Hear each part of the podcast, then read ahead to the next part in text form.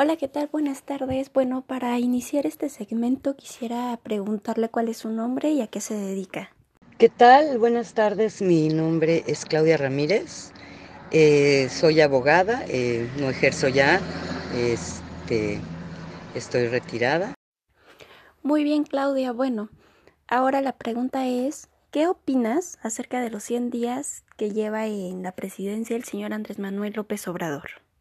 Qué bueno que me pregunte, señorita, porque realmente, este, pues, me gustaría hablar de, lo que yo viví, porque mi generación eh, conoce a esta persona, al señor López Obrador, desde hace muchos años, desde hace 18 años que está, pues, eh, hablando e intentando llegar a la presidencia. Este señor en 18 años, señorita, no ha trabajado, trabajó nada más, trabajó eh, de jefe de gobierno Inclusive ahí fue, eh, no tenía por qué haber eh, salido electo porque ni siquiera vivía en, no tenía los cinco años que se requerían para, para poder contender para, para la delegación. Sin embargo, le dieron permiso, o sea, eh, ya sabe cómo es la corrupción, que siempre ha sido y va a seguir siendo. Y el señor pues salió electo. fue, todos lo sabemos, fue, fueron los los años donde tuvo de más violencia en, la Ciudad de México, antes el DF. Eh, de hecho fue donde se hizo la marcha por la paz, la marcha más grande, la marcha blanca, y donde el señor empieza con su pues discurso de odio, ¿no? Diciendo que ahí haciendo separación, como siempre, diciendo que eh, la muerte del, del, chico Martí era un fifí menos. Entonces, eh, en, estos 18 años el Señor ha visitado hasta la última ranchería tratando de engañar y convencer a la pobre gente que eh, inculta, eh, gente que pues no tiene preparación, gente pues humilde que ha tenido pues que ha depositado su confianza en gobiernos anteriores y, y pues los han los han traicionado. Y pues este señor aprendió a escuchar lo que la gente quería y pues les empezó a adorar la píldora y sí, sí, sí, cuando yo llegué a la presidencia y cuando yo llegué a la presidencia, pues total, llega a la presidencia después de que no era la mayoría porque el, padrón electoral era de 96 mil, 98 mil, 98 millones de mexicanos y de los cuales nada más y únicamente 30 millones son los que votan por él. Esa gente engañada, pues ya está, mm, pobrecitos, los está engañando, les nada más lo escuchan a él porque es, una, es un fenómeno muy raro. La gente lo ama, lo idolatra y no les importa lo que uno le diga, bueno, lo quieren matar, si eh, la gente está cegada. La gente está cegada y tiene depositadas todas sus esperanzas en él y, les está quedando mal. Para empezar, señorita, no son 100 días en el gobierno. El señor empezó a gobernar desde el día siguiente de que salió electo. El señor empezó a eh, obviamente ahí, este, pues como siempre, para, hubo un chanchullo, como nos han visto la cara todos los gobernantes de toda, siempre.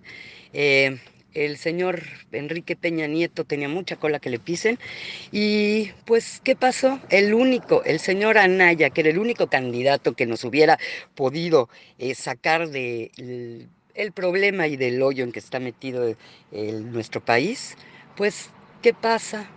Obviamente el señor Anaya ofrece en pues mandar a la cárcel eh, a toda esta bola de pelafustanes que han saqueado al país. Y primero, al primero que iba a meter a la cárcel y enjuiciar era Peña Nieto. Claro que no le convenía y como se saben mucho porque el señor López Obrador, para empezar, la gente que quería un cambio, no eh, votó por un cambio, señor. El, nunca, el señor nunca ha sido, nunca ha dejado de ser priista.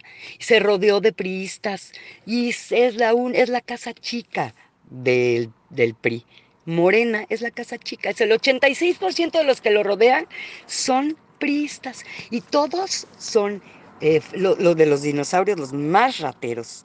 ¿Y qué ha pasado? Ahorita tenemos un gobierno de nepotismo. Tenemos un gobierno donde está rodeado de todos sus, sus este, toda la gente a la que le debía, de chile, de dulce, de manteca, de todos los partidos, todos los que les deben favores. Inclusive ya hasta dijo que iba a perdonar al narco. ¿Por qué? Porque el narco ha invertido en sus campañas. Porque todos esos dinosaurios, el Bartlett, este, bueno, el todos, todos, todos tenían cola que... Bueno, imagínense el, el, Bester, por más que les advertimos que iban a tenerlos en, en, su gobierno, la gente no creyó. Bueno, pues resulta que este, sale electo y al día siguiente empieza a gobernar. Eh, Peña Nieto ni las manitas metió.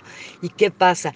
Viene el primer error, el error que nos tiene a los ojos del mundo como que no, no se confían, o sea, los inversionistas no quieren invertir porque el señor hace una encuesta a modo a modo, preguntándole al pueblo bueno, que según esto, porque ya, ve que somos el pueblo bueno y el pueblo malo, o sea, el pueblo malo, somos este, neoliberales, fascistas, racistas, de plan, de, prianistas, bueno, ¿qué le puedo decir? Fifis, nos pone eh, claro que eso le conviene, crear un monstruo que quiere acabar y él es el salvador. Pues resulta que nos pone en contra, cosa que nunca debió haber hecho, y en vez de, de ser un presidente para todos los mexicanos, se ha puesto a dividir al pueblo y ahora ha creado un odio, eh, eh, bueno, es espeluznante. La gente que estudia, la gente que trabaja, la gente de bien, es, son los malos. Y pues la gente que votó por él, pues son los buenos. Y que lo tienen idealizado y, los tiene atontados. Yo creo que les daba toloache en esos meetings, pero en fin, este, a lo que iba, él eh, se estaba construyendo un aeropuerto que iba a ser, lo primero es el, lo primero que ve un turista al llegar es el aeropuerto. Viene gente, la derrama económica que hemos, o sea, que dejan el turismo y la exportación e importación, que toda se hace eh, gracias al aeropuerto, al movimiento aeroportuario, a los vuelos, necesitábamos un aeropuerto de, una magnitud que pudiera eh, ser el espejo al mundo. ¿Qué pasa? Llega el señor y lo cancela. Tenía inversión extranjera.